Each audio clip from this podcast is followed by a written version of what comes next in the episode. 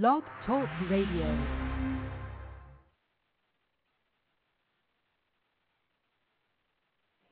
This is Cale Brown. Now, I didn't play a doctor on TV, but I will prescribe Brandon's Buzz for absolutely anybody who wants to know what's really going on. Hey guys, this is Brett Claywell from One Life to Live, and you're listening to Brandon's Buzz. This is Taylor Dayne, and you are listening to the one and only Brandon Buzz. Hi, this is Lynn Herring on Brandon's Buzz. It's the great entertainment talk show on now. Brandon, I love you. Thanks for having me. This is Linda Dano. I'm on Brandon's Buzz, and I have to tell you, what a fun hour I just had.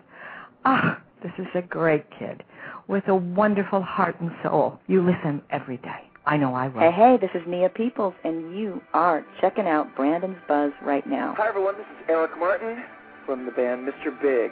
I'm live and kicking on Brandon's Buzz. Hi, this is Dave Romero, and you're going to love buzzing with Brandon's Buzz.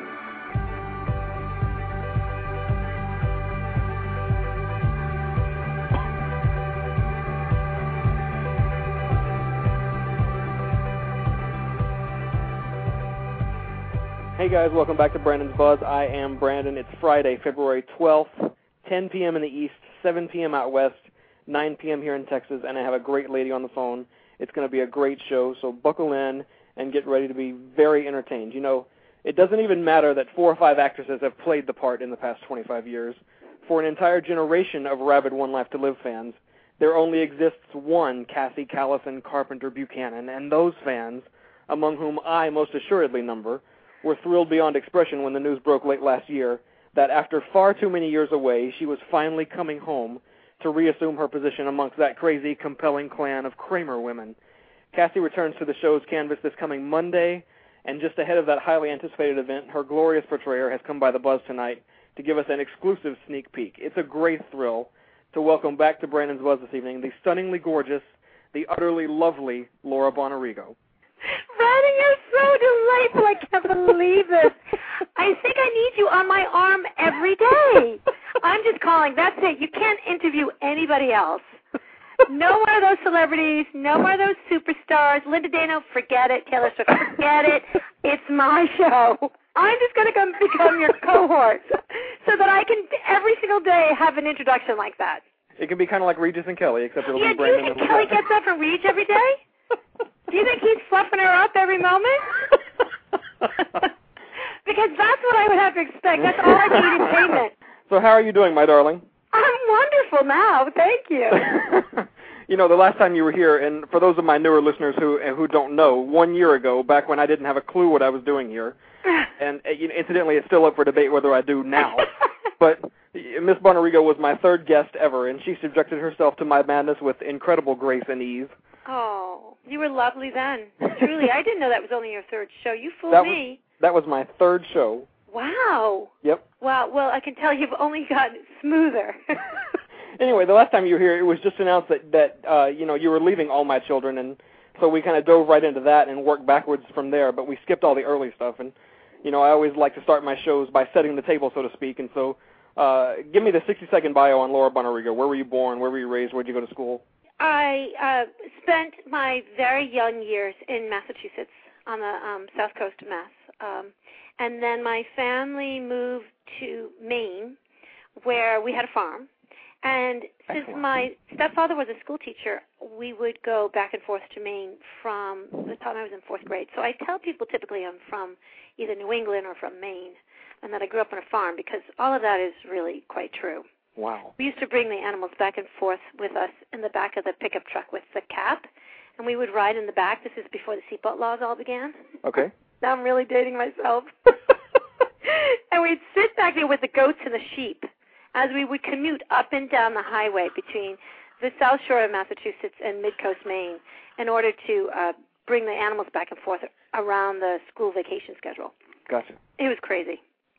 You know, we have farms all over the place here in Texas, but uh, you know, I've never. Uh, I, you, you, when you think of Maine, you don't think of farms. Tell me about a tell me about a Maine well, farm. if you think about the farms in Texas, the whole entire commute, the five hours from mid-coast Maine to Massachusetts, would have been one farm in Texas. you know that. I mean, Yeah, we're- absolutely. we're talking about a small, small little little pinhead compared to what you've got. uh, it was a, a family farm. We had about 75 acres. We raised all our own food, and there were lots of us. My mom had six kids, and then we always had somebody living with us. But we raised our food and grew our vegetables and did the canning and preserving of stuff that people do when they live in the country. And then I went to Rutgers to their acting fine art program and spent a couple of years there and then graduated with a BA in theater. Fantastic. You know, you know, went to Europe for a couple of years and then came back and went back to acting um, in my mid 20s. And it was shortly thereafter that I got cast on One Life to Live. So One Life was pretty much your big break. You know, Another World was my first. Oh, okay. Yeah, and I had done a little stuff in Boston and in Portland, Maine, prior to even getting to New York. But I worked with Ricky Paul Goldin. He was Oh. my first boyfriend in daytime. Fantastic. Was was this a major part? Because I don't remember you on that show at all. It was not a major part, except it, they kept rolling it out. I was a recurring character named Lindsay, and they rolled her out. And then I screen tested with a woman, and I'm totally blanking on her name right now, though I still see her face. But when I screen tested for Cassie, very shortly thereafter, Lorna, Lorna, is that her name? The actress's name? It's coming to me. See, it's slowly coming to me. She actually took over the role of Lindsay, and they did a contract role with her. Gotcha. So it all worked out. Uh, So, w- uh, Another World was that the biggest thrill of your? I mean, getting that getting that job before you even got to One Life was that the biggest thrill of your? I mean, did you think, well, I've made it. This is it. It was pretty awesome. I will never forget my screen test with Linda Dano and Ricky Paul Goldin. They took such good care of me, and it was fabulous. And um, they were lovely. And working at Another World was it was great working over there. It really, really was. And I got to smoke a cigarette. I played a really bad girl, Fabulous. and it was crazy because I don't smoke. Though I just did an off-Broadway play this past summer where I had to smoke. That that's a whole other story. but smoking on set with Ricky Paul and he would take a puff in between shots for me. And I just kept holding the cigarette to make it look like I was smoking. Did you guys get to cross paths when you were on All My Children last year? Absolutely, we did. And it was fun because there were people from, when I was at All My Children, there were people I had worked with at One Life to Live. Uh-huh, uh-huh. But it was really fun for me and maybe a momentary fun for Ricky Paul Goldin because he has a much more exciting life than I do. yeah. So he probably had a moment or two where it was kind of fun to say, "Oh, I was her first boyfriend. I was the first one she kissed on daytime." Get all those other men. It was Ricky Paul Goldin. How funny. It was fun. It was fun to see him. So you know, a lot of us were devastated when when All My Children let you go last year after constructing such a delicious and compelling plot setup. But you know, I wish you guys would write for these networks instead of the people they have. I would have much much better career if my fans wrote. but you know, if they had kept you on board, then this homecoming wouldn't have been possible. This this uh, this big one life return, and so uh, I guess it all worked out the way it was supposed to. Yes and no. We have to keep those cards and letters coming, Brandon. you know how it is. So, looking back, was your was your All My Children experience a good way to kind of dip your toe back in the soap water, so to speak? Yeah, it was great. It was like riding a bicycle. That's the funny thing about daytime. Once you've done it, what was great about All My Children is I had no history there, and I had a character that I could create. And I worked with two really good people, so Absolutely. it was a privilege to be there. And you know, it was short and sweet. And when one is in the daytime world, short and sweet, you have great appreciation for the opportunity to work. when you stay there for a very long time, you can get a little grouchy. am I being politic, or am I going to lose my toes next time I show up on a set? well, I just have to tell you before we dive into the whole big one life return, uh, I have to tell you that a colleague and good friend of mine got a chance to speak with you at the Cramer Women Press event that Oh, the show threw last yes. month. And you know, I've seen a I've seen a handful of photos and videos from the event, and I I must tell you, you are even more stunningly beautiful right now than you were when we all first laid eyes on you 19 years ago. Oh my Uh, goodness. So, on behalf of millions of your fans, I, I must ask you, what is your secret? My secret? Oh golly. Don't get all coy now.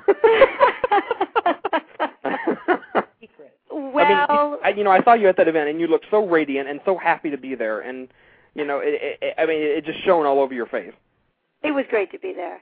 It was really a real trip to be in that room with all those Cramer women and all the press. It really was. I was a little overwhelmed by just being back at ABC like that, it's kind of like, wow, holy smokes. They're really pulling out the stops on this one. And I keep getting all these Google alerts because I, I Google alert myself. Like I Yep. said, my life is not that interesting. So there's so much press about it. It cracks me up. And it's exciting. I'm really happy that the fans are excited and people are writing and ABC and One Life. You know, I, it was so great to be back in the room with the Cramers that I knew because I don't know all of them. Uh-huh. So Robin and Kassie DePaiva and Sure. Gina, it was a treat to be there with them. How did this return come about? Did they contact you, or did you reach out to them? What What was the No, impetus no, for they contacted me. Okay. Yeah. I mean, I I live in New York City, so they know I'm here. Keep those cards and letters coming. Um, so they they know that I'm here. You know, I just live across the park from the studios, so they call me. You know, I, I know that w- when you left One Life 11 years ago, it wasn't exactly under the best of circumstances, and you know, you can answer this any way you want to, obviously, but I want to know how it felt, how it felt stepping back on that stage. Yeah, Were yeah, you a bit hesitant to say yes when they offered it to you? yeah you know it's it's i'm not ever going to turn down the opportunity to play cassie because even though i've had terrific roles cassie is still very dear to me and very much loved in that canvas of story Mhm. so I, I would never say no to Frank or any- any other producers that call me and ask me to come back. Absolutely. You know, and Robin is still there. Robin is always, it's always like going home when you go work with Robin. it really is. And there's Kassie and Gina. Like I said, it just was like, oh, and the day I was working, Bob Krimmer was back on. So I was really having major deja vu. It was as if we had always belonged there. You know, people in the building saw us together and we were like, oh, you're here? So for us, it seems perfectly normal to be back there. Like, what is your problem? Of course, I'm talking to Bob Krimmer in the Yeah. green room. Thank you very much. Because who else would I be talking to right now? And it's so funny because Bob Woods is still there, and Erika Slezak is still there, yes, and you I know saw all Erika. the I didn't. I didn't see Bob Woods, but I've seen. I got to see Erika. I I got to use her dressing room one day. I certainly got to see Kassie and Gina, of course, and Robin, and it, we all got to work together. And then the newer girls, whom I don't know, and and and all tr- truth be told, I don't know the newer characters at all, and I don't know those actresses at all. Mhm. And there are plenty of younger, newer characters that I know nothing about. You know, they've been there eight years, and Yeah. they're like old pros. They're like, "Who are you?" And I'm like, "Well, who are you?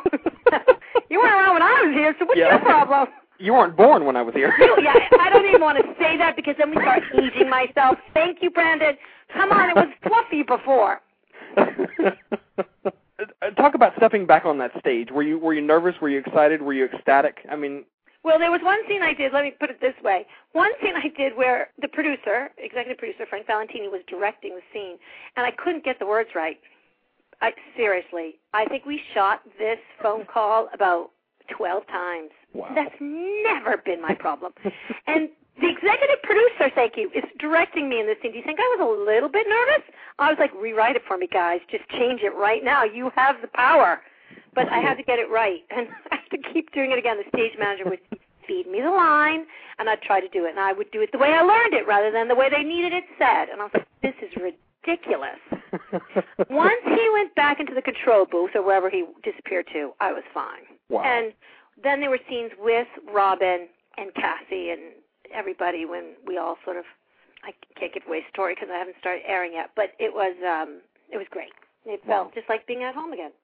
You know, it's funny you mentioned Frank directing. I've had a handful of One Life people here in the past couple of months, and and almost to a man, they have all said that how much they love it when Frank is directing them. And and it's funny that you're sitting here telling me a bit of a different story. Oh no, I love Frank. It's just I was nervous. Yeah. That's all. I love Frank. I mean, I've known Frank for many years, and he's a great guy. He really is. I think that One Life is very fortunate to have him there. I think they're blessed to have him. He loves that company. He loves the story. He loves the characters. He really, really, you know, is grateful for the fans and the network and you know everything that's going on with daytime. I think they're all really blessed to be there. And you know, I mean, he's been there in some capacity for the past what 22, 23 years, and so yeah. Now that they're you know, moving seen- studios, he was so happy. He said to me, "I'm so happy we're moving studios. I've been coming to the same building for 20 some odd years." I was like, "Yeah, baby, it's time to see the ocean. You need to get some windows." in all the years that have passed, did you ever allow yourself to think or hope or dream that you'd be back playing this character again? Uh, you know, I'm an actress, and acting is difficult. Career filled with lots of rejection. So yeah, there are many times that I had, you know, begged the universe to give me a contract on a show. Absolutely. Um, and so it it was great when they called, and I said, "Lovely, be happy to be back." So I got to come back and play Cassie as a guest. It's always fun to be invited to the party, and um, you know, Cassie is she's a character I know. I've been having a lot of fun. There are fans who constantly amaze me, and the beauty of the internet is that people put things on YouTube or Uh-huh. stuff, and I'm watching scenes that I don't remember. I mean, I remember when I see them, and I show my children, and it's just it's just ama- it's astounding to me. Like, mom, you were in the steam. I'm like, oh yeah, I remember that steam scene.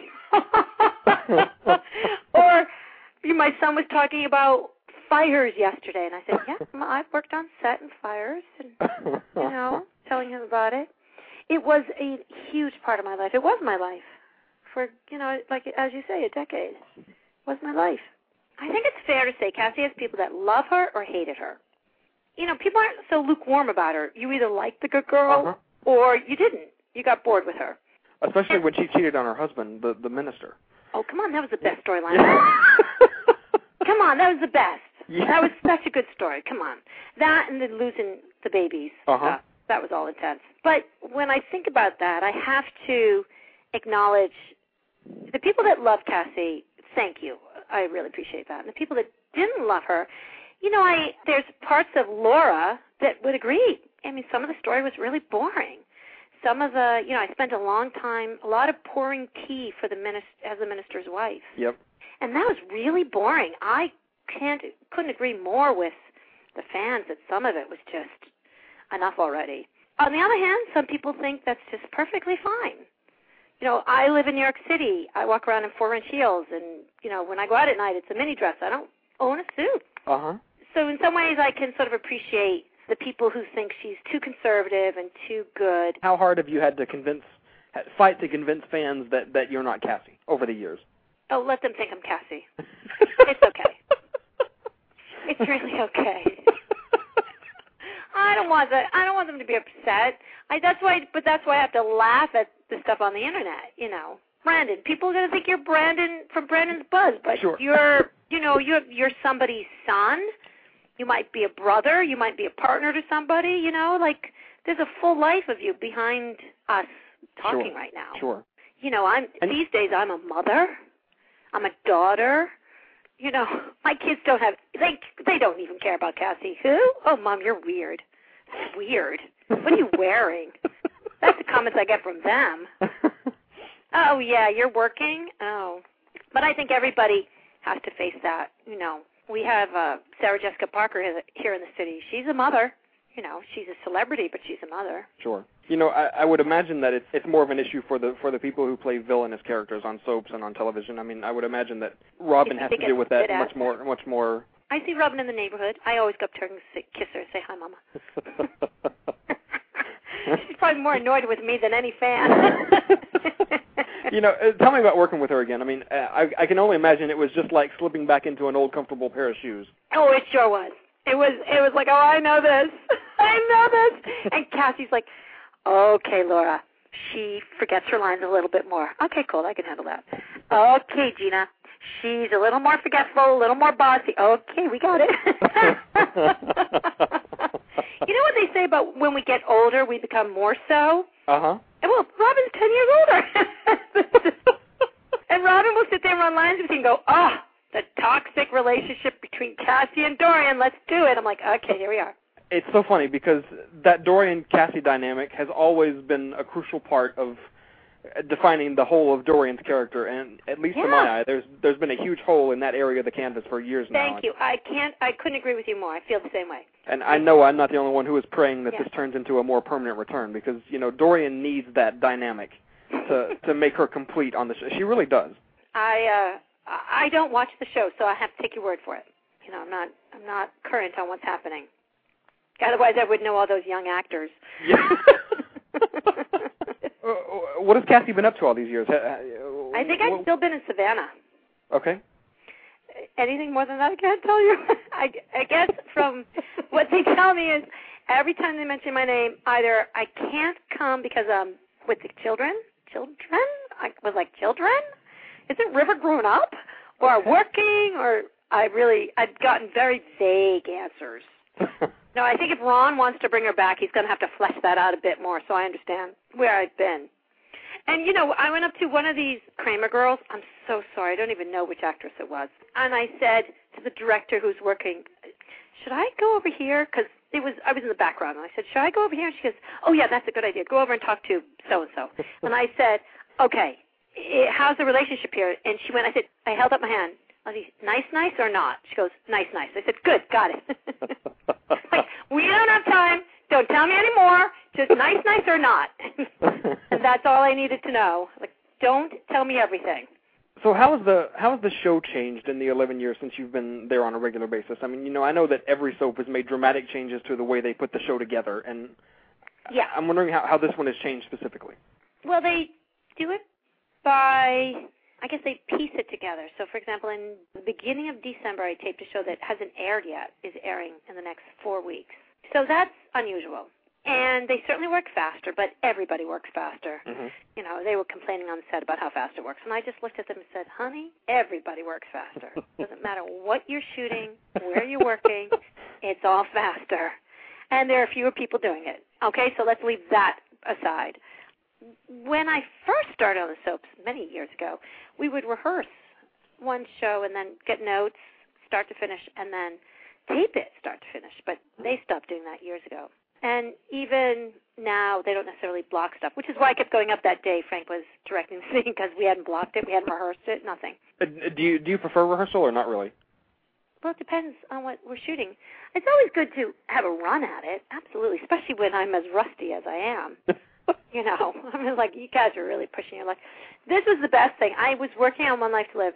It was my first day back, and fortunately, a director named Gary Donatelli was directing my scenes. And so I come home. I drop my kids off at school, and I have in my head, I know I have to be at the studio at 9:45. Okay, but in my head, I pictured it as 10:45. Don't I don't know why.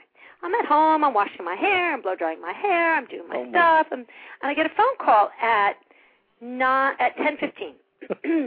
Hi, it's One Life to Live. I go, Hi, I'm on my way. They go, You were supposed to be here at 9:45. Yeah. went, No. Where the hell are you? I was like, No way. And I completely freak out. No way. He goes, Way. I'm like, Oh, oh. He goes, Don't worry, just come and go straight to hair and makeup. Okay, I'm, I'm, I'm coming. I can barely speak. I run outside. I don't have my script. I don't have my stuff. I think, ah, ah, what do I do? I run back inside. I get my script. I'm like, okay, start breathing, child. Start breathing. I worked on that show how many years? I have never, never missed a call time to any rehearsal. Thankfully, it's Gary Donatelli. I walk into the building. I go straight to hair and makeup. They sit me down in the hair chair. The first thing out of their mouth, I'm not in the building 10 minutes. The hair hair guy says, Laura, if you're going to start working on One Life to Live, got to keep your color up. And I looked at him, and I was like, uh, yeah, if I'm working, I will keep my color up.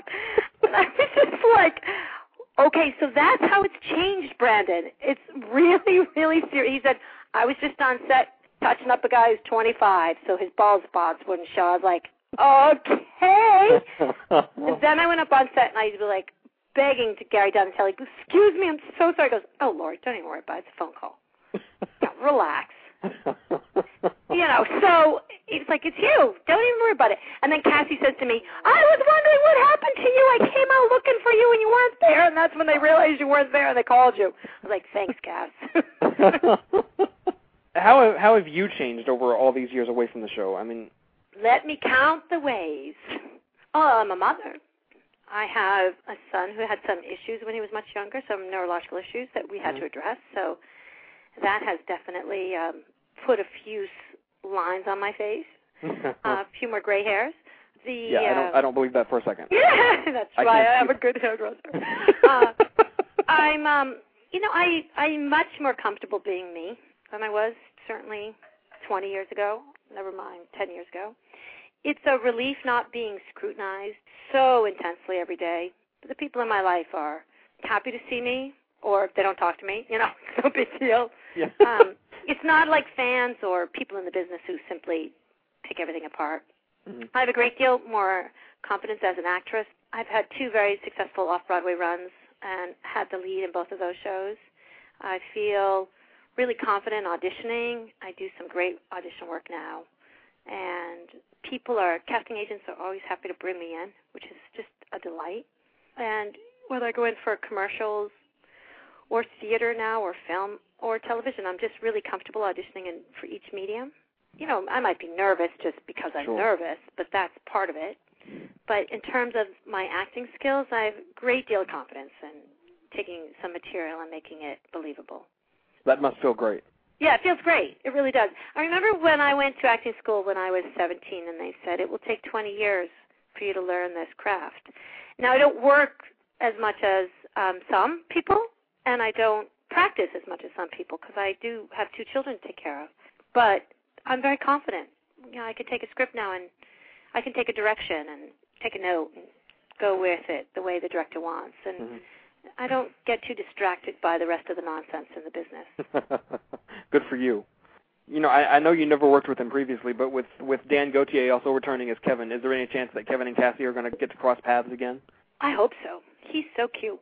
But I don't really know. we shall see. Much less will we get a chance to survey how Cassie feels about Kevin and Kelly's relationship. Yeah, excuse me. She kept talking about that at the interview, and I was a little bit blown up by that. I was like, excuse me down here. The last time I was on the show, Yeah. it was Cassie and Kevin. Do you remember? But no, you see, time marches on in Yep. Llanview, and I'm not too sure what's going on in that storyline. so I assume that the, the the show is open to you know kind of playing it by ear, engaging audience reaction in, in terms of you know whether they're going to extend this into a more permanent thing. I believe that every character is on a show because uh, the fans want them there. The fans have the power. Those are the people who are going to um, bring a character or keep a character on. You know, sometimes a personality doesn't sync up with a producer, and then they recast, or perhaps the fans don't. There's something about that actor that fans aren't relating to. Mhm. Kevin went through so many metamorphoses because of that. But I, I, I keep harping on this, but really and truly, every actor, every soap star will tell you if it, it's the it's the it's the fans that are the cards, the letters, the requests. You bet. I I even believe that the people who say they don't like a character, the networks look at that as well, they're paying attention to that character Sure. you know, it's still a positive. I think if the negatives weigh out and the producer doesn't want a particular actor on the set, then it makes it very easy to argue to get rid of that actor. I think it is a compliment that the network has not recast Cassie, and I'm really grateful for that because it leaves the door wide open. You've also been working on the side for a number of years studying food allergies and Yeah. kind of helping families revolutionize their personal diets. And Yeah. I'm wondering if you could talk exactly about what you did and are you still involved in this area?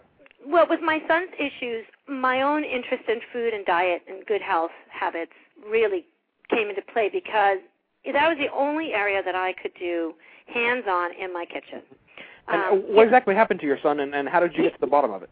There are many many children on the autistic spectrum that have sensory issues and he has he's not autistic at all. I don't even want to put that out there. Please don't think that he is because there are many children who are and many families who struggle with it and it's very painful. So i'm not even pretending that i understand the depth of that situation.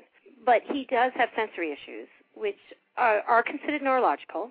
And the best way to explain sensory issues is um, we all have them you might like a rock and roll party. I might like a quiet, intimate dinner. You might like the dark of the night. I might like daytime. You might like nuts in your baked brownies. I don't. You know, things like that. Those are actually sensory things. Now, for the most part, most sensory issues don't matter. You know, so what if you like a band and I don't? Mhm. But for young children who have these, children are supposed to do two things. They're supposed to play and they're supposed to go to school and learn. And if their sensory issues overwhelm either of those areas, then one needs intervention. So my son had intervention on um, gross and fine motor delays, no speech or learning issues, but auditory and vision. A lot of uh, balance and proprioceptive, which is where we know ourselves to be in space. So for two solid years, he had therapies basically six days a week. Wow. And a lot of the only thing I could really do, because most of that was with professionals who treat kids. That's amazing. He was young, and but he was old for his diagnosis. He was six when he was diagnosed. Most children get diagnosed around two or three because they're getting uh, delays socially and they're getting delays like um, physically.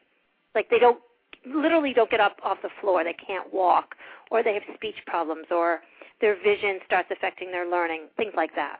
We were very, very fortunate.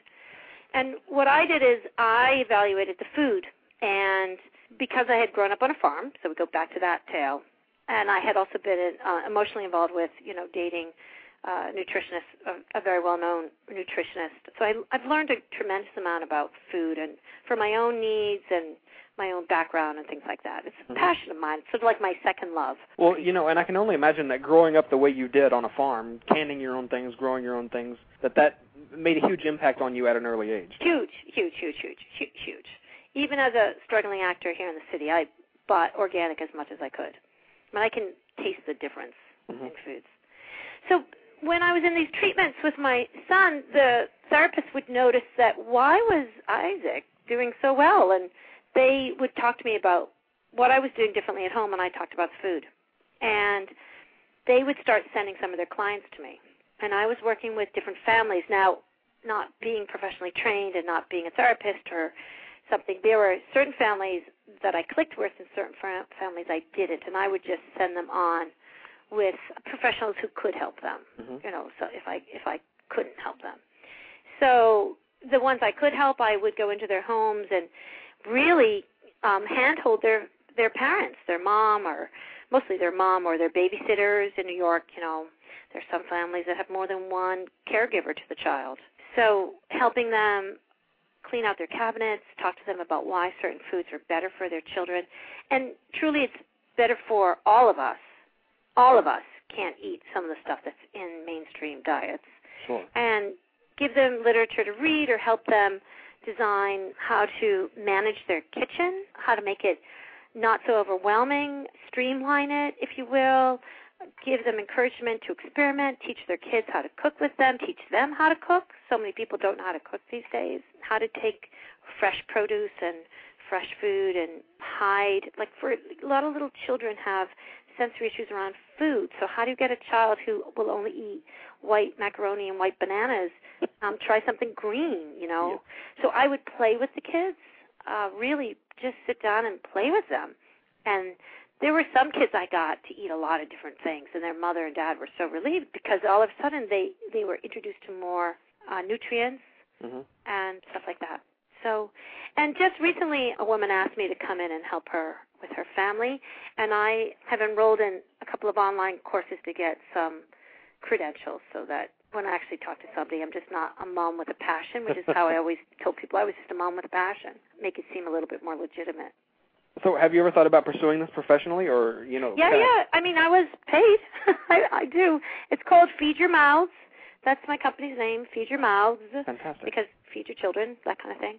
And I'm definitely toying with the idea of uh, making it a little bit bigger part of my life. There's just a lot of things going on personally right now, so Uh-huh. it's just a little. You know, life is a lot denser than my imagination wants it to be. Getting through day to day is a lot denser. you know, in my imagination, Brandon, I've got a company, I've got a book, I've got about ten, twenty clients. Yeah, I'm I'm cruising. In reality, it's a little bit slower. Tell me this though: what did what did you find in your own pantry? You know, in analyzing your own your own family's diet, what did you find that that was I don't know impeding your child's progress, if you will? I mean, well, when kids are on the autism diet, they put them on a gluten-free diet, dairy-free, gluten-free. We were already dairy-free, so the gluten I had taken out at one point when my kids were really, really little. So I pulled that out again for a period of time, Okay. and then salicylates, which is a strange um, chemical found in all the really healthy, colorful foods like berries and tomatoes and peppers and strawberries and blueberries, cucumbers. But children who might have some issues, it's something to temporarily take out and see if their personalities change at all. Okay. And we experimented. It's a six week experiment, really and truly. It's honestly six weeks go by pretty fast for most of us. Most of us can do anything with a little hand holding and that's what my job was is to say, just another week, just another day, just another hour, you know, see how you do here. And children who are sensitive to salicylates react. When it's taken out, they might mellow out. And then we slowly had to reintroduce it, which is what you do with a lot of food allergies. You can have other clearing on it, but so it was a period of time before we had pizza back in our life. Wow. A long time. But it made a huge difference when I took it out. It actually just got his whole system to calm down. And look, it's not so bad to go off pizza for a few days. Sure. you know, really, it's not going to kill any of us. We think it's going to kill us. Yeah. but that's where I come in, and that's what that was what my coaching did for people. Is you know, I would, you know, Brandon, you got to go off the pizza. It's okay, honey. You'll be all right. Well, you know, it's so funny because you you said you went dairy free, and I'm sitting here thinking, no milk, no ice cream, no cereal, no cheese. I mean, wh- what are you talking about? Oh no, dairy free is easy. Dairy free is really important, especially if there's asthma in one's life or any eczema, food allergies like that. You know, I know. Look, the dairy industry is going to be all over me because this is going to go out. But truly, we're not baby cows, love. It's a it's a milk protein we can't digest. Yeah. And it affects every one of us. And we are hugely inundated with that you have to have milk. Oh, oh, oh baby, it's not true. you know, we just we yeah, a little cheese goes a long way. You know what that stuff looks like? You know, my son actually doesn't eat cheese too often, except on pizza. uh-huh. You know, soy is a good transition, and then there's problems with soy as well, especially for men. So, you know, all of this needs to be. And I have studied from one end of the spectrum to the other. I can talk to you about raw food. We could really go to the raw food argument. My mother will call me up and say, "This is what I made for dinner. Was I good?" And I said, "Well, that depends. Are you following Atkins, Standard American Diet, or the raw food? Which one do you want me to comment on? you know, Mediterranean diet's perfect. Wish you hadn't used the canola. I'd rather have you have olive oil. And, you know, is your Parmesan processed or is it fresh? And is it a Mediterranean diet tonight, or you know what what are you serving? So often, I, if there are single people that want to work with me, I've worked with people who wanted to lose weight, and I would say to them, "What diet do you want to follow?" And they would say, you know, whatever it was, and I would say, "Okay, so well, let's look at the rules and let's discuss them and let's start there because that's where your comfort zone is." And slowly, I'm going to help you alter that because, you know, any change we make, whether it's good or bad, even the best changes in our life are uncomfortable simply because it's change. And so sometimes you just need somebody there to call up or to lean on and say, Boy, this is awful. And I'm like, Yeah, huh? Yeah, I hear you. And you're doing a great job. There are some habits that are going on in this country that are horrifying. Our bodies, our minds, and our cellular structure get attached, or one could use the very strong word of addicted to the certain foods that we eat, whether it's um, sugars or dairy or meat or fat, like the, just the sensation of oil in our diet, mm-hmm. the processing. We get very comfortable and even addicted to the foods that we eat all the time, which is why when we go on a diet, it's so horrifying because it literally affects us on a cellular level.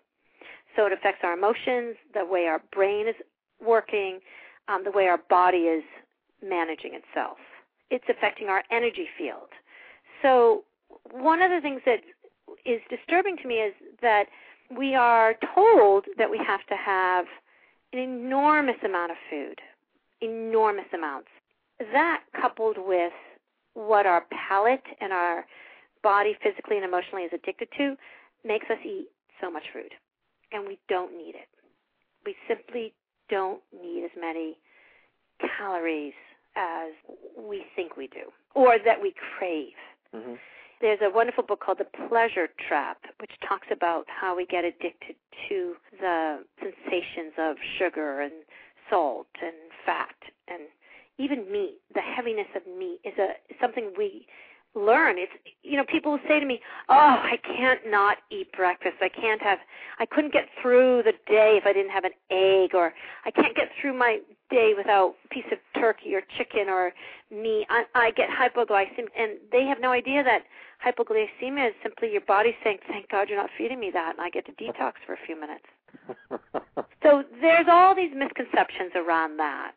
And I wish that we could have a really strong alternative message being put out there. So that's sort of what my mission is, is to help educate. The, the certification I'm actually getting as, as a food educator because I feel like it's important. I, I really want to go back and teach home ec to seventh and eighth graders and teach them how to uh, take care of their body from a different point of view than the standard American diet. You, know, you and I, I don't know how old you are, but I grew up with the four square meals. You know, Uh-huh. they sort of changed it now to a pyramid. Uh-huh. But even the pyramid doesn't have enough vegetables in there. You know, it's they talk about it as grains. So all you can think is, oh, the grain industry gave a lot of lobbyist money. you know, oh, they paid a few senators off. They got it. You know, they're doing better, but it's not enough. It's simply not enough. Info- it's not the the information isn't getting out there quite yet. You know, you said, what's your secret, Laura? And uh, really and truly, we are what we eat. We really are. How we feel about emotionally and physically, mentally, spiritually shows up on our face. And I've done a lot of work the last 10 years getting that cleaned up. And so, uh, how do you feel about somebody like Suzanne Somers? I mean, in the past couple of years, she's made it a a crusade to go around, you know, telling people that you know all these all these cancers and all these diseases are are uh, mainly a product of exactly what what you just said, exactly what we eat. Yeah, they're called diseases of affluence. Statistically, they don't show up in countries where the animal products and the processing of food. You know, processing of foods includes things like sugars and any packaged foods, of course, canned where there's nothing alive in it. You know, wh- whenever you get away from those, you know, those that aisle where the produce and fruit are. You know that aisle? That's like Mhm. the number one place we should spend our money. Food is expensive, and eating well is expensive. So it's difficult to compete against the fast food industry, and I certainly appreciate that. But you know, switching to an apple requires a lot of hand holding because if you're addicted to something that's in the fast food world, I I don't even want to name companies. We all know who they are. Sure. Your body's going to rebel. It's going to be really uncomfortable for a few weeks there to go to clean food. And if you don't have a lot of money and you know you're used to thinking you need a hamburger or a piece of pizza or that's what your body's addicted to, then it's going to be hard to switch over. Is it true that food was not meant to have a long shelf life? What do you think, babe? the only things that should have a long shelf life are nuts and beans when they're dried. That's it. We could go on and on on this. This is, you know, like I said, this is another passion of mine. Absolutely. And it's, I've It's- it's- I've read a that's clear. tremendous amount. You know, one summer recently, I think I read 11 books on food and nutrition, and that's all I talked about. People are like, "Oh my God, it's Laura again. What are we serving?" I was like, "I'm sorry. I'm really sorry. Talk to me about, you know, talk to me about the news. What are the current events? What did our president do today? You know, tell me somebody's dirt." The proof of the pudding is that your son is healthy and happy and Yeah, he's doing phenomenally. Yeah, he uh, had, uh, and and a lot of kids, you know, like I said, he we were so so fortunate, so fortunate, and a lot of also just hand holding is being there for a parent. You know, when your kid's not doing well, it's really frightening. It's a huge responsibility to raise children, and sometimes you just need to lean on somebody. You know, I would do cooking classes and just bring moms in Mhm. and let them just be together so that they would you know you we know intuitively what we need to do it's sometimes it's just getting getting the overwhelm out of the way to focus on that and taking that first step. and, and taking the first step and i i like to do things really slowly i i really feel that it takes a year to change over how one is eating a minimum of a year and if somebody has a tremendous amount of weight to lose it takes longer Sure. you know, it's just you have to be gentle. And anything that promises anything faster really and truly is just getting your money. Taking your money. well, I tell you what, I have had a great time talking to you today. Thank you. Before I let you go, I understand that you're doing some kind of contest on your website. Oh yes. Let's talk Well- quickly about that. We are hoping that we get a lot of responses to the clips on One Life to Live and I'm not quite sure of the exact rules of how it's going to come about, but dinner is in it with me. Oh. So yeah, I'm kind of excited, and, and I probably won't talk food unless they want to talk food. I might even let them pick the restaurant, and the details will all be on my website and probably my Facebook pages. You know, because I'm on Facebook. Look up Laura Bonarrigo and become my friend. Fantastic. And that's how I let people know what I'm doing and where I'm working and Terrific. what shows I'm in and stuff like that. So everybody And, go check uh, out laurabonarrigo.com. That's right. That's my website. I love my website. Michael Ormond and Deco Design did a beautiful job for me. And the, does, does Feed Your Mouths have its own website or no? Not yet, but I'm thinking of putting that one together. Like I said, reality's a lot denser. Sure. You know, in my mind, I have a website, and you know, In your mind, you have an empire. Yeah, exactly. In my mind, I have an empire. Exactly. You know, you know what I'm talking about. So If people want to get in touch with you regarding Feed Your Mouths, can they can they reach you through your website or through absolutely, Facebook? Or, yeah. Okay. And they should because I think that this can this kind of coaching can be done with Skype. You know, those internet camera things. That actually is not a bad idea. I just came up with that with Brandon on the phone with you. Well, Or you know, and and with Twitter and Facebook and all these social networks, I mean, Yeah. you can get the word spread in in, in an instant, basically. Yeah, yeah. Well, you know, they they get Laura Bonarrigo coaching them, not Cassie. and maybe I'll wear my miniskirt. It depends. It just depends. But uh Well, yeah. you have to promise to to pull out the four inch heels at least once. Yeah, only if they're cleaning out the cabinets with me. You know, maybe when they lose ten pounds or they get something cleaned up, maybe we'll have to do a milestone award. oh, now this is really turning creepy. Come on, keep it clean, Brandon. Keep it clean. We get all these mixed messages. The fans will not know what to do with me. They're going to be thinking, "Well, they're cra- this woman's crazy." No wonder why she played Cassie so well. Ah. so what's on the horizon for Laura Bonarrigo? What's coming down the pike? Well, we have auditions. We have spring vacation. We have my kids have some things going on at school, school plays. It's a mix of professionally exciting things and personal, daily, you know, the business of raising kids. My little ones keep me very honest. Never stops. No, no, thank goodness. So Well, I tell you what, I, I cannot wait to see you back on One Life to Live. Starting Monday, it's very exciting. Everybody tune in to One Life to Live and see this great lady, Laura Bonarrigo. thank you so much. It's been My a great thrill talking to you. today, You are a blast, and you're welcome here anytime. Please come thank, back. Thank you so much. The magnificent Laura Bonarrigo, everybody on Brandon's Buzz. Brandon's Buzz in the can for February 5th, February 15th, February 12th, 2010. Uh, come on back next week. I'm working on some great guests, and when I get everything confirmed, I'll let you know where to go. Brandon'sBuzz.com is my blog. BlogTalkRadio.com slash Brandon's Buzz is mission control for Brandon's Buzz. Both of those two websites have the the uh, up-to-date current information on what's coming on the show, what's been on the show, what is on the show. At blogtalkradio.com slash Brandon's Buzz, you can listen to the show, you can download old episodes of this show, you can leave comments, you can send emails. It's mission control for Brandon's Buzz. Everything you need to know about this show, you can find out at blogtalkradio.com slash Brandon's Buzz. I also mentioned my blog, brandonsbuzz.com. There at the top of the page, at the top of any page at brandonsbuzz.com, is a blue button marked radio. Click on that. That takes you to a full radio archive of all past episodes. This is episode number 54 of the show. This and all previous 53 can be found in the radio archive at brandonsbuzz.com. Uh, you can also find me on iTunes. I'm on iTunes, guys. Just click, uh, click, type Brandon's Buzz in the iTunes Music Store search box. Scroll down to the podcast section. Click on my logo. From there, you can download individual old episodes of this show as podcasts for playback on the device of your choosing, or you can subscribe to the show and have new episodes automatically uh, download to your library the minute they're uploaded to the music store.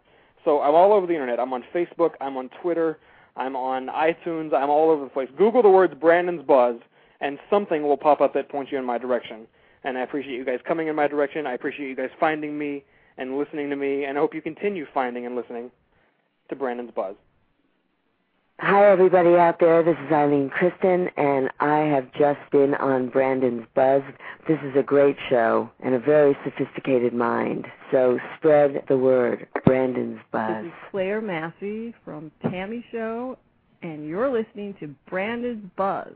Great guy, great show. Check it Hey out. guys, this is Brett Claywell from One Life to Live, and you're listening to Brandon's Buzz. Hi, this is Lynn Herring on Brandon's Buzz. It's the great entertainment talk show on now. Brandon, I love you. Thanks for having me. So if you feel that you just can't take it, and your world isn't what it seems, don't forget that life can be what you make it.